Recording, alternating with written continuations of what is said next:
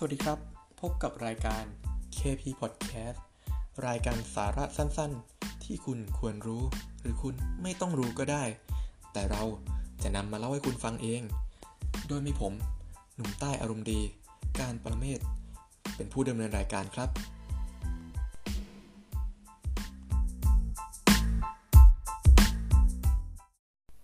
หลายคนคงเคยมีปัญหานอนไม่หลับ หรืออาจจะกำลังมีปัญหานอนไม่หลับ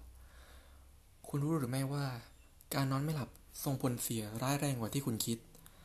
ถ้าคุณนอนไม่หลับบ่อยๆ ติดต่อกันหลายสัปดาห์ อาจกลายเป็นอาการเรื้อรัง ส่งผลเสียต่อสุขภาพของคุณในระยะยาว ความจำการตื่นตัวของร่างกายทำให้อ่อนเพลียเร่อแรงรวมไปถึงแก่เร็วด้วยนะครับสาวๆ ดังนั้นวันนี้ผมจะมาแชร์วิธีที่ทำให้คุณนั้น หลับได้ง่ายขึ้น อาจจะช่วยให้คุณนั้น หลับได้ง่ายขึ้นไม่มากก็น้อย จะมีอะไรบ้างนั้นไปฟังกันดูเลยนะครับ วิธีที่ 1 พักสมอง หยุดทำกิจกรรมเครียดๆอย่างน้อย 3 ชั่วโมงก่อนนอน เพราะจะทำให้คุณนั้นไม่อยากนอน นอนไม่หลับ หรือแม้แต่คุณหลับคุณก็จะหลับไม่สนิท ดังนั้นการพักสมองจะช่วยให้คุณนั้นหลับได้สนิทยิ่งขึ้นนะครับ 2. ปล่อยให้ท้องว่าง อย่าจัดมื้อหนักมื้อเย็นใกล้เข้านอน เพราะหลังจากกินอาหาร ร่างกายต้องใช้เวลาประมาณ 3 ชั่วโมงในการย่อย ยิ่งถ้าคุณไปจัดพวกหมูกระทะหรือชาบูแล้ว คุณจะนอนไม่หลับ และนอกจากคุณนอนไม่หลับแล้ว ยังทำให้คุณนั้นเสี่ยงเป็นโรคกรดไหลย้อน และทำให้คุณอ้วนอีกด้วยนะครับ 3. การออกกำลังกายช่วงเย็น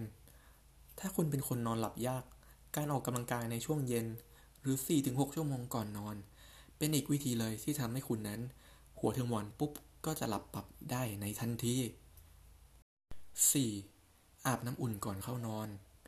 ความตึงเครียดที่สะสมมาในแต่ละวัน จะทำให้คุณนั้นนอนหลับยาก และน้ำอุ่นนั้น จะช่วยให้คุณผ่อนคลาย และระบบไหลเวียนเลือดดีขึ้นทำให้คุณนั้นนอนหลับได้ง่ายขึ้น หรือถ้าคุณไม่สะดวกจะอาบน้ำอุ่น คุณก็สามารถแช่เท้าด้วยน้ำอุ่นๆก็ได้นะครับ 5. ใช้อุปกรณ์เสริมสำหรับคนที่เซนซิทีฟกับแสงหรือเสียง การใช้อุปกรณ์เสริมอย่างที่ปิดตาหรือที่อุดหู ก็เป็นตัวช่วยที่น่าสนใจ หรือสำหรับบางคนติดหมอนข้าง การใช้หมอนข้างก็จะทำให้คุณนั้นหลับได้ง่ายขึ้นด้วยครับ 6. กำจัดสิ่งรบกวน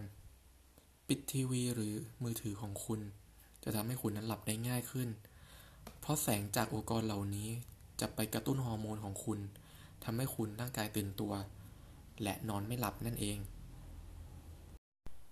7. จัดระเบียบห้องนอน ลองคิดดูนะครับว่าระหว่างห้องนอนที่รกรุงรัง มีเสียงดังรบกวน กับห้องนอนที่สะอาดสะอ้าน และเงียบสงบ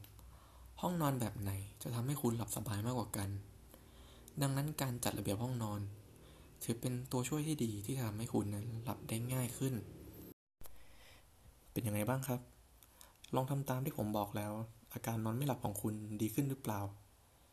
ถ้าดีขึ้นก็ขอแสดงความยินดีด้วยนะครับ แต่ถ้าหากคุณไม่ดีขึ้น แนะนำให้ไปปรึกษาแพทย์จะดีกว่าครับ เพราะอย่างที่ผมได้บอกไปว่า อาการนอนไม่หลับ ถ้าปล่อยไว้เรื้อรัง อาจส่งผลเสียต่อสุขภาพในระยะยาว ดังนั้นวันนี้ ขอลาไปก่อน สวัสดีครับ Música